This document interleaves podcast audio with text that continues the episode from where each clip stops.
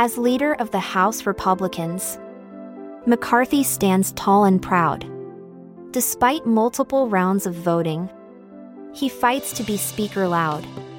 The new Congress has just begun, but already chaos reigns. The GOP majority in disarray. As McCarthy's bid for power wanes. Yet still he persists, undaunted, determined to be heard for he believes in his own strength and the virtues of the word.